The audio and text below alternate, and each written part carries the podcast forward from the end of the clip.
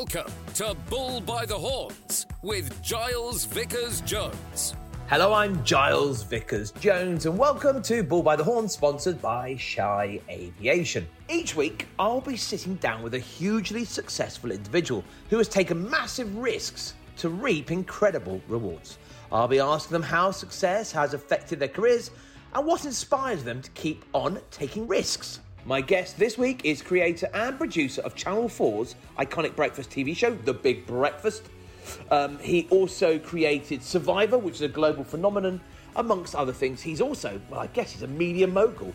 He's been a long-time friend, an absolute inspiration. Give it up for Mr. Charlie Parsons. Charlie, hello, my friend. How are you? I'm good, thank you. Yes, very good, thank you. So we're in the middle of another lockdown in the world. It's a strange time. So we'd normally do this face to face, normally over a lunch or a, a, egg and sausage in the morning somewhere in a cafe in central London. But we're doing it remotely. So whereabouts in the world are you? I'm in Covent Garden, London, which is where I live. So that's a great thing, Charlie. So you, you've been doing television all around the world, and you're still very much settled in London, even though you've got all these homes. Are you in London right now because of what's going on in the world, or are you there for business? Uh, I guess a bit of both. Basically, I'm not. I'm not really travelling at the moment. There isn't any travel, and I love London. So why not? You love London. Okay, so for those that don't know, in the UK, you're kind of a big deal in television and theatre. Uh, TV shows. Uh, perhaps you can tell us about how it all began for you, and I guess you know, some of the biggest, biggest successes that you've had. Because this show is all about taking a chance, right? Um, understanding risk, but actually, without risk, there is no success. And what we want to try and get across or explain to those guys and girls at home is you need risk to get reward. so let's kick off with you know how you started, I guess, Charlie, in the world of television and producing in particular. Yeah, so I trained as a journalist on a local paper. That's what I always wanted to do, to be a written journalist. And then I saw a job at London Weekend Television, which was an ITV company back in the day when there were ITV companies, which was to be a researcher on a comedy news programme. I went to do that and realised I was rather suited to um, television. I knew how to make programmes, I knew how to tell a story, a lot of the same skills as in journalism then I went to work with various other people on shows which were journalistically based. So with little stories, I did films about the new romantics. I did uh, stuff with Janet Street Porter. You know, interviewed Ken Livingstone, all of those people back in the 80s. And then one day, Janet Street Porter, of Janet Street Porter fame, said, Come and work for me on this new show, which has never been done before, called Network 7 and that was a Sunday morning magazine show. Um, which really looked like it wasn't going to be any good at all, but turned out to be rather a success. And in a way, you're talking about risk versus reward. Well, that was that was a risk. I didn't know what I was going to do. That was a risk for Janet. She didn't know what she was going to do. But actually, you know, the reward was it won a BAFTA. It changed really what Channel Four thought about news programs. Um, it changed actually the way program TV programs looked, and it enabled me to think actually I'm rather good at this. I can do this on other things, and so I went on to do other shows um, on my own. Uh, the first one being a really failure, big failure called Club X, which was an arts program. It shouldn't have been a failure because in some ways it was quite good, but you learn a lot from your failures. Then I did a show called The Word, which was a sort of late night show aimed at a 16 to 34 year old audience, which was kind of chaotic and mad, but, had all the latest bands and music and entertainment and uh, stories, mo- uh, movie stars. Um, then I went on to do a show called The Big Breakfast, um, which, which, everyone obviously knows. Hopefully, uh, certain generation yeah. certainly know, which was kind of turning the idea of breakfast television on its head and um, but these are all live television at this point. This is live TV. Live so TV. you've gone so you've gone from doing was it pre-recorded to begin with with uh, Janet Street Porter and then Club No, X? it was, was a mixture. Yeah. I mean, it was basically what I was.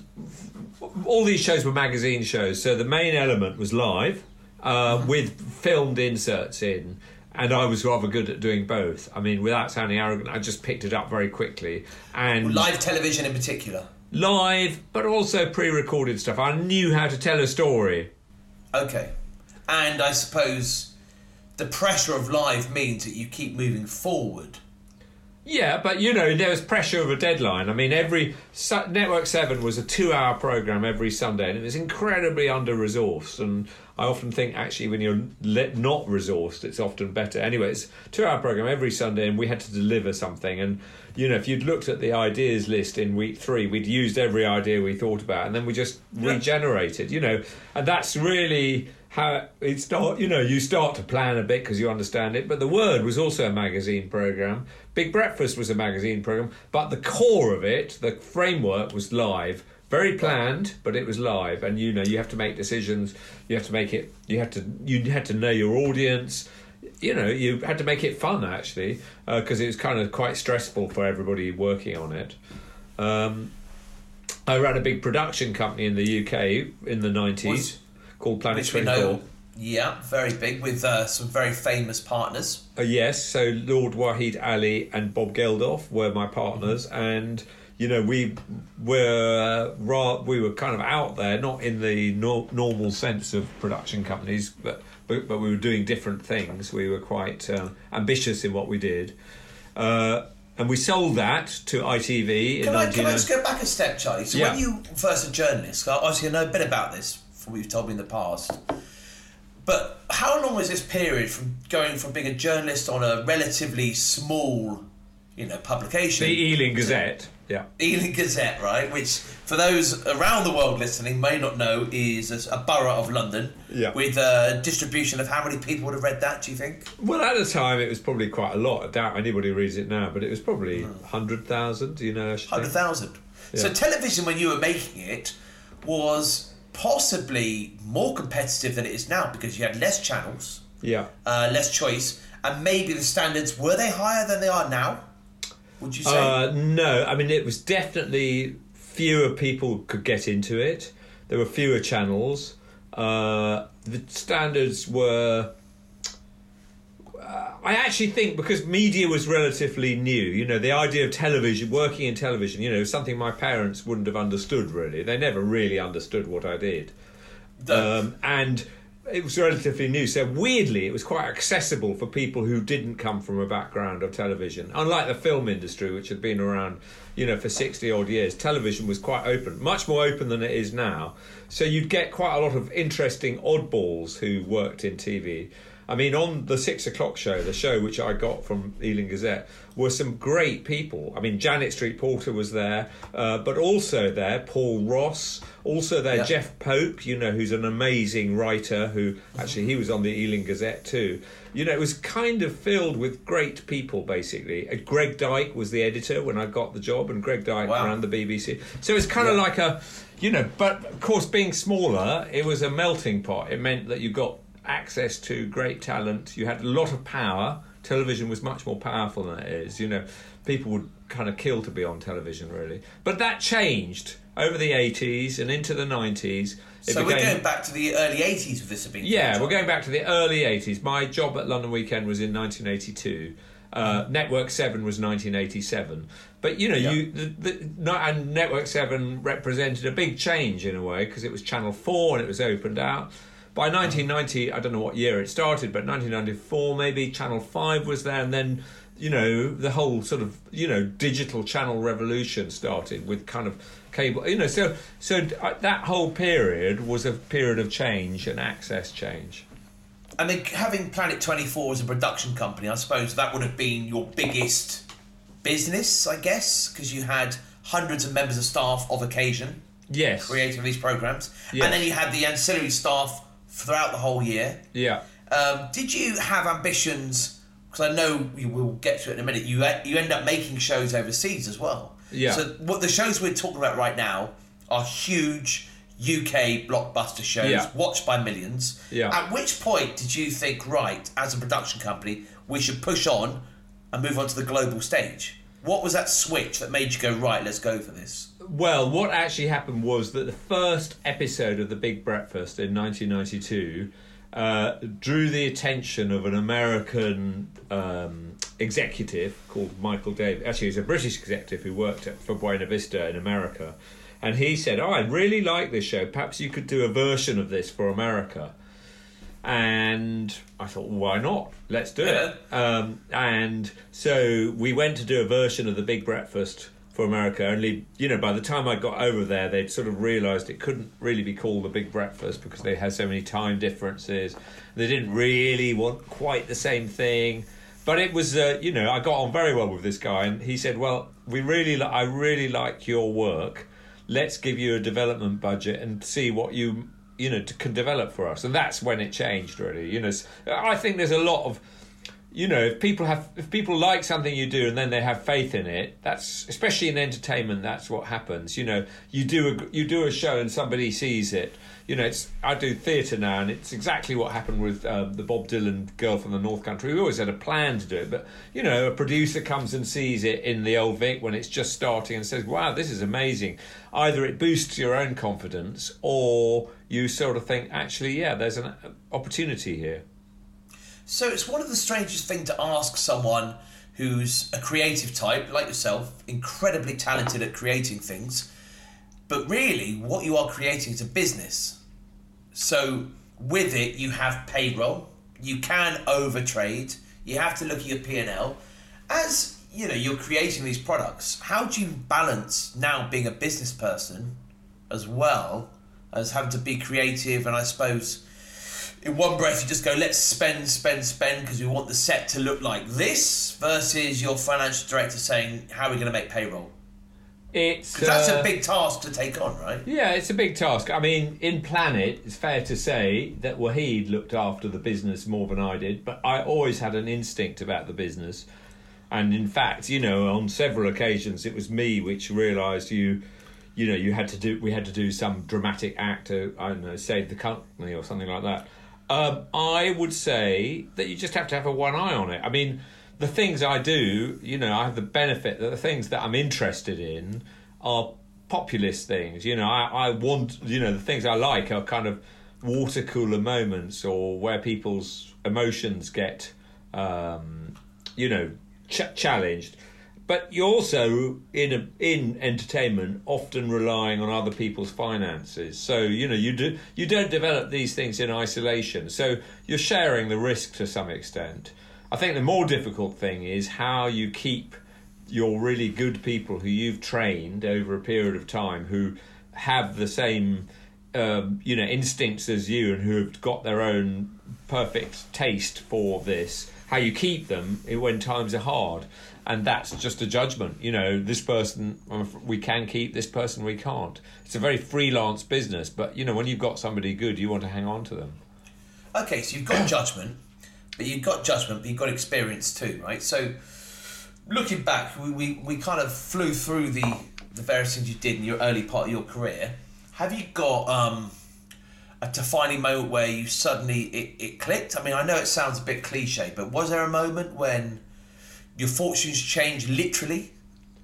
I think the fortunes changed when we set up it, the first company, the precursor to Planet 24, it's called 24 Hour Productions, to do the word. You know, it was the first time I wasn't employed, or I was employed, but employed by myself effectively. Uh, and.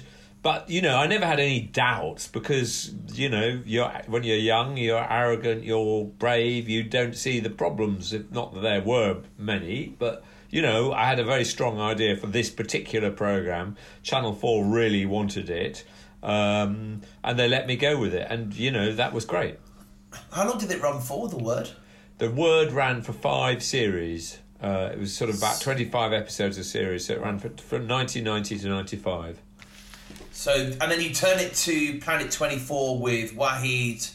And Waheed Bob was there at 24 Hour Productions. Okay. Uh, Bob jo- Bob Geldof joined when it became Planet 24 for the Big Breakfast because we wanted to have Paula Yates and we had to convince Channel 4 that we were bigger than we actually were. You know, it, I mean, we were sort of young and brash and definitely the youngest producers in the on the scene and Channel Four didn't really trust us completely with the idea of a lot. You know, it's their breakfast program. It's And it's big budgets you're playing with, right? Big budgets, big Well, they weren't that big. They were bloody tiny, actually. But it's Right. more the perception, and also we had to wrench the show from the news department to the entertainment department, which was the biggest political thing. So Bob Geldof was a big card in that because at the beginning we had interv- You know, he gave interviews with world leaders and stuff like Gaddafi.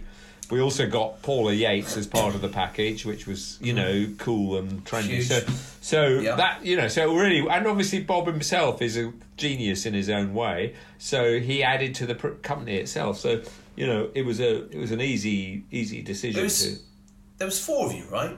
there were three of us. Well, there were three. four at the beginning, but there were three. We worked out really that the, there were th- it needed it was three was better than four basically. So going forward, because obviously you've got other companies now, we'll come on to that after the break. But having partners, do you think myself having grown a business, I always think it's been easier for me because I've got a partner. What Oh, it's- looks like, whether a minority or majority or equal, having that sounding board versus friends of mine who do it on their own, I'm always astonished that they can do it. Well, I am too. I mean, I mean, some people are cut out for it, but no, having a partner makes all the difference because, you know, there was no question about it. We both, you know, there were lots of bad moments during this, you know, and you need each other to do it. And also, you know, sometimes when you're doing a deal, you need to be good cop, bad cop, or sometimes I need to be the creative and the other person needs to be the business person, or sometimes, you know, I'm the one shouting in the gallery on the TV show and somebody needs to be soft soaping the agent. So, yeah, definitely it, it helps having a partner. But I also think in terms of you know keeping your focus on the on the ambition, if you like, of what you are is good. I mean, I don't think when I look back, I knew enough about it then. I certainly think. Uh, you know, I feel frustrated. Enough about what, television or enough well, about, about business. No, about the Right. business. I mean, I knew a lot about business, but I knew how to make money. What I didn't know is how to. I didn't think of it in terms of growing a company. I thought of it in terms of making amazing programs, which is not a bad thing by itself. But if I was doing it again, I would say, uh, look, what this is what we want to be. We've got this amazing position. We're here now. In five years' time, we could do this. But what happened was when we sold the company in 1999 to ITV, it just fell on its it fell flat basically because I wasn't running it. I'd sort of walked away thinking, "Oh, I don't really want to do this." Whereas in fact, that should have been the most amazing opportunity Yep. to do transform it into the biggest production company, you know, Britain or the world had ever seen because we had so much going on. I mean, I did different things, but I realised, you know, I was young, I was brash, didn't have any sense that that's what I wanted to do. What I wanted to do was to make things. I didn't really, I wasn't so interested in the business. I wasn't so interested in money. You know, I've got no, you know, I had enough. Basically, I had enough money. That was the th- that's a bad that's a killer. You know, so I had enough money. So I didn't We had what? So you had enough money before you sold it, or as you were selling it? well, well, no. enough? Before we sold it, we were comfortable because money was coming in all the time. After we sold it, we were very comfortable and therefore didn't really need to do the work that we had when we did. You know, the work. You know, you need you, you need sort of some kind of ambition, if you like, some kind of reason for doing it. And you know, the moment the moment we suddenly had money, it was sort of slightly less interesting. You know. Um, So how long did it take between? So you're making the word. you've got the big breakfast. Planet 24's flying. Everything's going your way. Probably the biggest production company in the UK at this point. Probably the biggest television producer in the UK, maybe the world, possibly. Don't know Uh, about well, that, certainly, on but the, yeah. certainly on the way. Well, you're, you're a Yeah, we were doing. We were very high profile, and people knew about us because we were doing What was that very process? cool programs. How did the process go? Because a lot of people listening to this might have sold their companies or might want to sell a company. How did you go about doing that? Well, what was the process like? Can you remember it? yeah, yeah, yeah. I can remember it. I mean, basically, we. I've sold two companies now, uh, and uh, in neither case did I go out looking, but people do. Sometimes you go out looking because you want investment. You know, sometimes it. You know, you, it's what I said about keeping staff. You know, you need, you can see how you can build it, but you need money to do it. And the the quid pro quo for that is somebody will put money into it because they think, hang on a minute, that's worth it. And you know, that's a very good way of doing it. Um, in our case, we basically, I was a bit sick of it, to be honest. I'd basically worked too hard, I think. And uh, Carlton, which was then bizarrely the person who kind of was the head of PR at Carlton, David Cameron, uh, basically came Not the to David us, Cameron, obviously. the David Cameron came to us and said, "We really like the look of your company. We think it would add to you know they had a terrible reputation, and they thought that our company would add to their would you know cha- transform their reputation. So um, they came to us." What we had to do was produce figures, if you like, from the last three to five years. You know how much money we'd made, what's and pro- uh, and a, effectively a prospectus for what we were going to make, what was likely. You know, certain programs hadn't been commissioned, but were nearly commissioned. Some were commissioned, some returning series, and then they do evaluation based on that. It's really not rocket science. It's very No. simple. You know, it's very simple. Obviously, you have to have the buyer, and um, you know the buyer has to be interested, but you know, it's like anything. You build up. If you if you wanted to sell your company, if you had a company and you wanted to sell it, you want to build up a bit of momentum around your company. You make sure the right people start to express an interest, and then you might have an agent where you pay too much money for them to represent you, or you might go and do it yourself, or you might, you know, sound out people who are in similar parallel businesses who might benefit from being involved with you. If you've got things that other people haven't got, that's a big plus. Carlton didn't have any good, cool programs, and they didn't have Waheed or I. That was what. That was why they bought it. Great partnership. Right, we're going to take a break. We'll come back, Okay. and I guess we'll talk about the se- second chapter of your life and how The second chapter the future unfolds even further. And maybe you have three or four to go. Okay, Um, perfect. Right, you'll be listening to Bull by the Horns. That's Charlie Parsons. I'm Giles, and we're sponsored by Shy Aviation. See you after the break. Shy Aviation and Lifestyle is the global leader in private aviation. Offering an unparalleled round the clock service, Shy Aviation focuses on every detail of your flight and are dedicated in making private jet travel as effortless as possible. With no hidden fees or membership costs, our pricing is straightforward and transparent. You only pay for what you use and when you use it. With global airport access, your travel destinations are endless. Plus, with our front door to jet door service, you'll experience true contactless travel, meaning you'll be at your safest with us. We'll even include a complimentary luxury lifestyle concierge for all clients. We're here to help you unlock the world safely, discreetly, and privately, and to always give you the ultimate luxury experience. Request a quote and start your journey with us today at shyAviation.com. Welcome to Bull by the Horns with Giles Vickers Jones.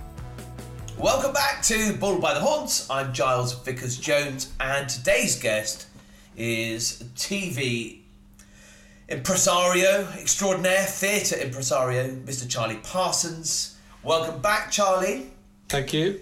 Right, so before the break, we were talking about Planet 24, selling it to Carlton, and that was, I suppose, a first really successful tick box of your life.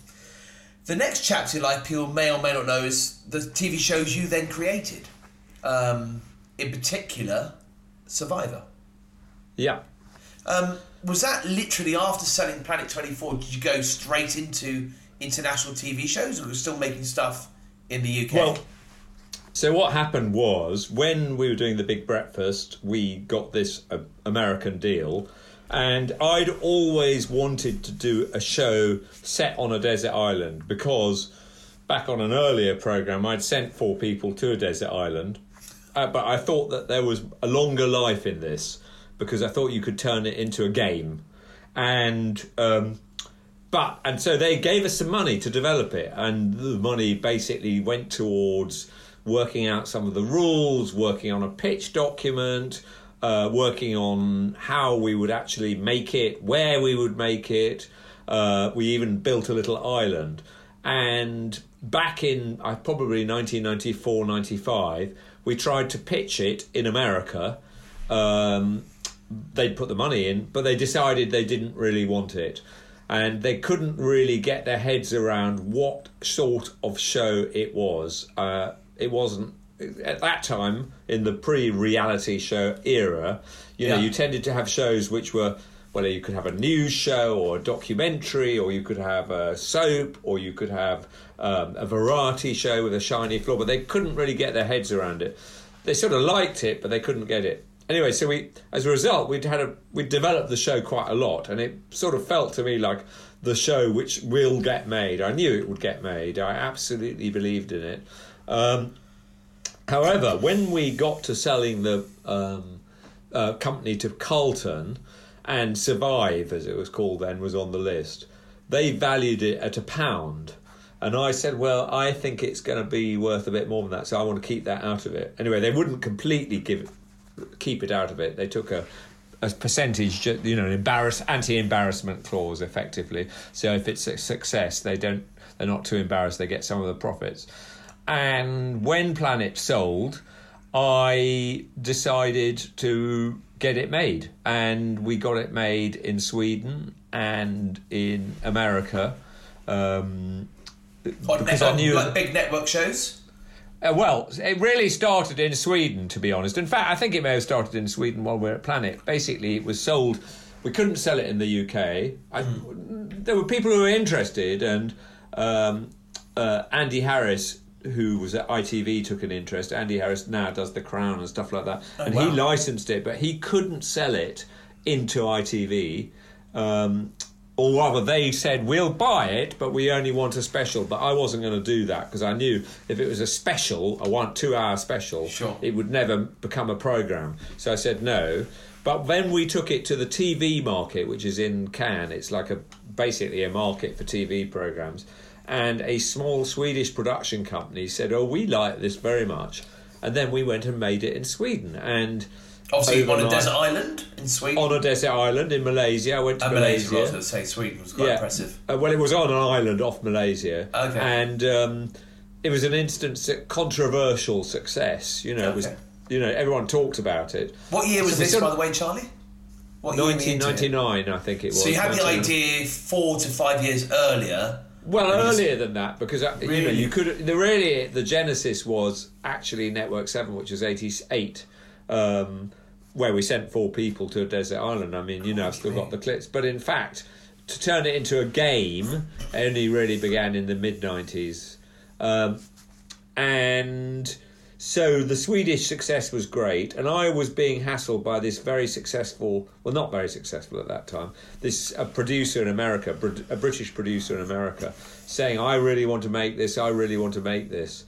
And I uh, had wanted to make it myself, but then I thought when we sold Planet, you know what, I don't really want to make it. Let me let me license it. So I licensed it to Mark Burnett. He's called. Yeah, very big, successful, well. Very big successful producer and from being a big hit in Scandinavia, it became a big hit in America. Um, and you know, it was very weird when I watched on the BBC News here. I was in for the finale. I was watching reports about its success without them knowing that it was a little British creation, basically. Um, and that how survivor much, how much, ran, the, how much of the IP, if you like, the property ownership, had you given away? None because it was. So you licensed. still owned it, even though you licensed it out. You still got yeah, I licensed it. Profits and... how, how it works is you know you you have a uh, if you've got an IP like that you license it probably territory by territory, and that's what effectively we did. I'd licensed it in Sweden. You know they have a number of years they can make it and sell it uh, based on success, although it lapses back if they don't. Um, and that's what happened in America. But uh, in America, it's been on its in, in its fortieth season, so it's so never you say been in fortieth. Yes, fortieth season. Four um, zero. Four zero. Yes, they do two seasons a year. Christ on a bike. And it's uh, on CBS on Wednesday nights. So and how many nice viewers little... is that getting? How many people are actually watching that? Do you know week? what? I don't know the number of viewers. I do know it wins its slot every week and still wow. is, you know, one of the big shows in America. And you still have the ownership of this? And no, because we sold the company. But for years, I ran a company, part time it felt, which hardly had any staff. Um, and the company basically sold Survivor around the world. And that included America. Or you know the, what you know you're what you're doing. You're it's like a franchise business, I suppose. You're you're protecting the brand.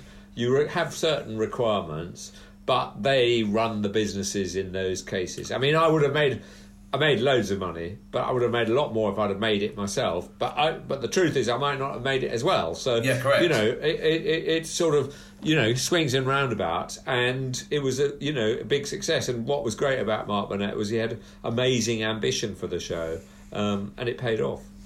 How many countries at its peak was Survivor shown in? Well, obviously, what would happen was countries would come in and out, in and out, but it's probably about thirty. You know, but so, but it would move around. You know, so and obviously it's an expensive program, and although it can be done reasonably inexpensively, it's still an expensive program by some standards. So you know, very small countries might try and license it and piggyback off another production, but it's harder for them. Now, did you did this? You know, running this business, did you have to have such a huge amount of staff with you? No, Or no, because no, you no, I- licensed it out. I imagine you keep it quite small. Well, you know, the- the biggest stress about a business, in my opinion, is the staff. You know, especially in your, you know, they're constantly being poached. You know, inevitably they have problems. Inevitably, there are all sorts of HR legal issues you want to keep abreast of. You know, it's. I'm not saying don't have staff, but Survivor had no staff at all. I mean, I had a brilliant freelance person who was work, called Castaway, as it was called. Had a brilliant couple of freelance people. I used an outsourced lawyer. I mean, it was a sort of model for a modern outsourced gig economy type production company in a way. And obviously, that increases some costs. Weirdly, you're probably paying more for staff, but you're also reducing time spent on it and so on. I mean, some things you have to have staff for, but it was it was you know great from that point. I mean, it was a very straightforward business. Basically, I had a an expert or a couple of experts who basically went out to the productions and checked those things were going on. I kept, I was the centre of it. You know, we occasionally had legal difficulties we had to deal with. It was a very simple, easy thing. I could do other things alongside it. So when you say legal difficulties, have you got a memory of, well, a moment where you thought it could all go wrong, you could lose everything? You ever had that? Uh, no, I've always been pretty sure it'd be fine. But there have been annoying moments, like, you know, with success always comes people who want to sort of sponge off that success. So, you know, I had to go to a court in Israel because one of the other, um, because basically they there was a big dispute between two potential licensees, one of whom claimed that the other one had stolen it from them. It's a huge program in Israel, by the way. It's like It still is. Oh, it's huge. It's huge. Wow. Uh, it's huge in a number of places.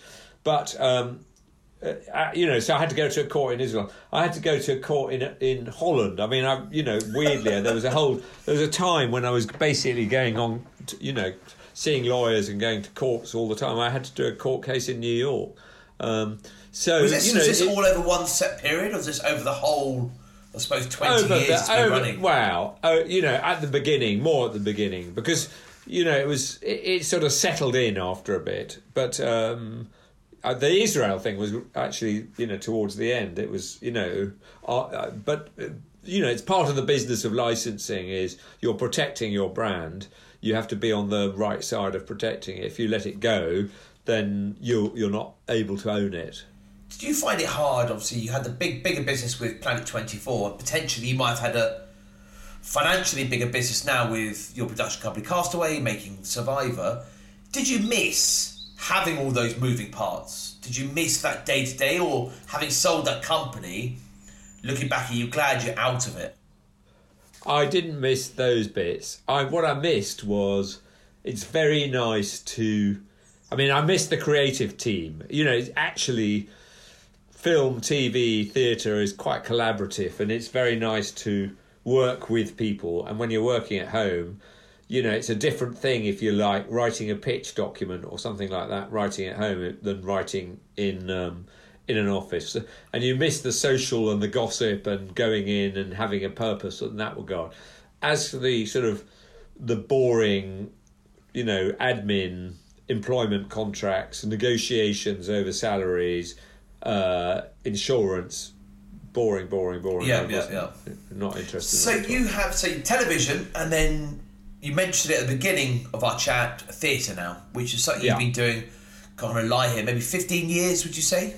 12, 15 Quite years? a long time, yeah. Ten, yeah, ten to fifteen years. yeah, Is I mean, is gap. that quite a big pivot for business? Regardless, is it similar to television, or have you literally had to diversify hugely? It's weird. It's amazingly similar in a way. Right. Um, it's not. It's scripted, which of course I now realise I should have done. You know, if we'd have been in Planet, I'd have done scripted.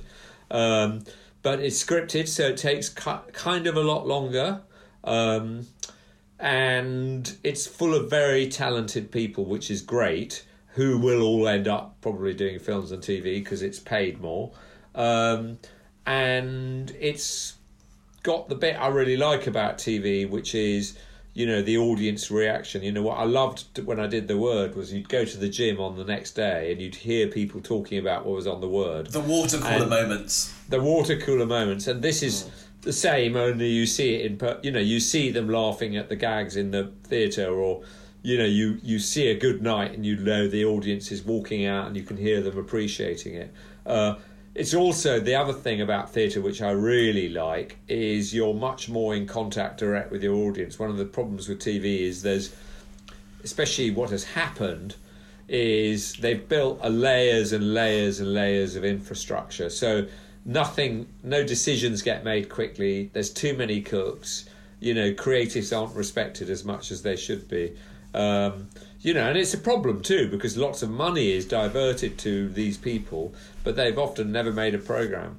Um, I mean, it's a slight generalisation. Of course, you need those people, but I think it. You know, if I was running Channel Four, it would be so streamlined because you, you know, make a decision. You just make a decision and do it. You accept there's going to be some risk. You can't keep talking about it. You have to just make it. Um, and uh, so I love theatre because basically you be- develop it. You know, you've got a bit of money, you develop it out of the money you might have made. You say this is really good. You ring up the theatres and say, "Are you interested?" And you do a tour. You know, it's that simple. So, theatre's where your heart is now. You're not doing television anymore. You've kind of swerved that now. and well, I, left I, it to bubble actually, over. that we're doing. I am doing a bit. I'm. I've got. Uh, I, I, we're in the with Runaway Entertainment, the theatre thing, realizing that it has some. Some of the things have uh, television potential. We're doing Mm. a bit. We're developing things, and I'm also doing things. You know, supporting another company which is um, pitching for more entertainment shows and the like. So you haven't gone out gracefully, retired. The two times you sold your companies, you haven't stopped basically. Why Well, is I it you a, keep going? I had a few. I had a few breaks and things when I wasn't sure what I wanted to do. So I Mm. did go and do a St Martin's uh, foundation course in Oh, art, you and I did, didn't you? and I did a. Sorry, did that was bit- how many years was that you studied art? Well, it was only a year because I found it so annoying after TV. but I, you know, I Why, rather. why was I- it I- so annoying? Well, it's not. I mean, it wasn't very professional. It was a foundation course, to be fair. So, foundation course is really for people who have only just done their A levels and aren't really sure what they want to do. So, but I, the, the thing which made me walk out, and I walked out on the last day, was um, they were supposed to be doing a, an assessment of all your work. And they, you'd got a scheduled time, so you had the all the tutors going around looking at your work and giving you an assessment. And I had ten o'clock in the morning or something, and um, without even really telling us, they I suddenly heard, "Well, we're not going to do it at ten. I think we'll probably do it this afternoon about five o'clock." And you just thought that's. I mean, I was still I was selling Survivor and stuff at the time, but I just thought that's so that's so unprofessional just to tell you without even arranging it. You know, they may have just left school, but everybody's an adult, and if you don't treat people as an adult, they won't behave as an adult. Um, I, and I, just, Charlie, I just, I still forget that you went to uh, St Martin's College. It is the strangest thing. You sell your company, and then you've got all this money. You can do what you want. You go, best get back to school. you just go back to learn. well, But, that, know, but that was- that's your journalist in you, right? Always want to keep learning. Yeah, I guess I did. I went to do an MA at some, at King's in history too. Um, Did you finish that? No, I did a year. I, lo- I, I again, I found the teaching kind of not quite good enough. It was kind of lazy, uh, if I'm honest. Um, uh, I could always finish it still. I might not be able to after saying that, uh, but uh, but you know, I, I, the one of the problems with academic life, which had changed since I was there, was basically the way it's funded. It requires foreign students. It requires a large number of foreign students who you can't absolutely say are there on academic merit, and often don't have the language skills to do it. So, St Martin's, for instance, you know, you'd be sent off to go and look at an exhibition, which would be really great, and you'd think, oh, you know, let's talk about it, and you'd be the only one talking in the room, and you'd sort of, it was wearing basically. It's like being uh, in a gallery. well, a bit like being in a gallery. Anyways, but you know, it was good. I I, I needed the break, and uh, you know, I, I realise now that actually you know, working is really, you know, if you, if you, I've got an amazing deal. Really, I don't have to work that hard. I work in my own time as as much or as little as I want. That means I um I don't need to be paid. Um, so you know, I've got I'm involved. It's my company partly, but I don't need to be paid. And that all that means is that I can do what I want, spend concentrate on the things that I really think I can add to, and other people could do the things I can't. Have you got a you know, when you think back to all the things you've done, and everyone's got a different answer for this. Have you got a, uh, gosh, it's really hard to ask this question without sounding like a textbook. Have you got like a secret to your success or a reason why you think things have succeeded for you? Because you've had multitude of successes, and obviously the odd moment here and there with Israeli courts. But what is it? You know, can you pinpoint it? Have you got something you do Apple differently to other vinegar. people? Apple cider. Great no. for digestion. So good. I'm with you every morning with hot water. it's disgusting. It's um, uh, it's awful. I think it's just about kind of believing in yourself, isn't it? It's the old classic thing. You've got to believe in yourself. If you believe, if you believe something is good, you go out there and do it. Not everybody does, you know. But I had the fortunate thing of, you know, a number of people who believed in me, and that helped me believe in myself, and that's what it really amounts to if you were to have the crack at it again from where you were, you know, writing for the Ealing Gazette, um, and go at it again, would you still succeed? Do you think, or is it harder now?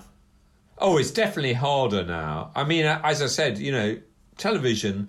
It sounds incredible, but it's absolutely factually true that it's harder for people who to get into television unless they've got a relative in television than it was. I mean, it's just harder, and you know, society is less diverse. It's uh, God knows why, but it is. So you know, God bless them, but you know, my friends who work who worked with me at these various programs, you know, their kids have all got into television, but I can guarantee that you know somebody from a you know Blackpool Comprehensive who's parents didn't work in TV, whose parents are working in Tesco's, wouldn't have done it, and that's a terrible that's a terrible shame for the industry, and it's much harder. I mean, I didn't, I I had no real connections with journalism or TV, and I could choose what I wanted to do and say I do it. Of course, people can do that, but I just think it's harder, you know. And that's why you see so many showbiz families, so many actors who've got brothers and sisters who are actors, so many presenters who are relatives of, and so on. You know, it's because obviously it, it mean it's a shortcut for the freelance production industry because they know that these people can deal with it. I mean, one of the proudest things I did was we did this Planet 24 graduate trainee scheme um, and got people who really came from different backgrounds to go and work in TV and train them up. But there's not enough of that. So with these riots and everything that's been going on in the world, they've probably got a point. It is a lot oh, less totally. diverse. It's, it's a lot less diverse. The money is distributed very differently. You know, if you look at, I mean, you know, so, so various things have happened in the world, which means that actually the rich are much richer and the poor are much poorer. I mean, you know, and obviously, what is poverty? You know, we don't have people on the whole without shoes as you did in Victorian times, but we do have people who are struggling to do three different jobs working at supermarkets or, you know, delivering for Amazon who are working on minimum wage.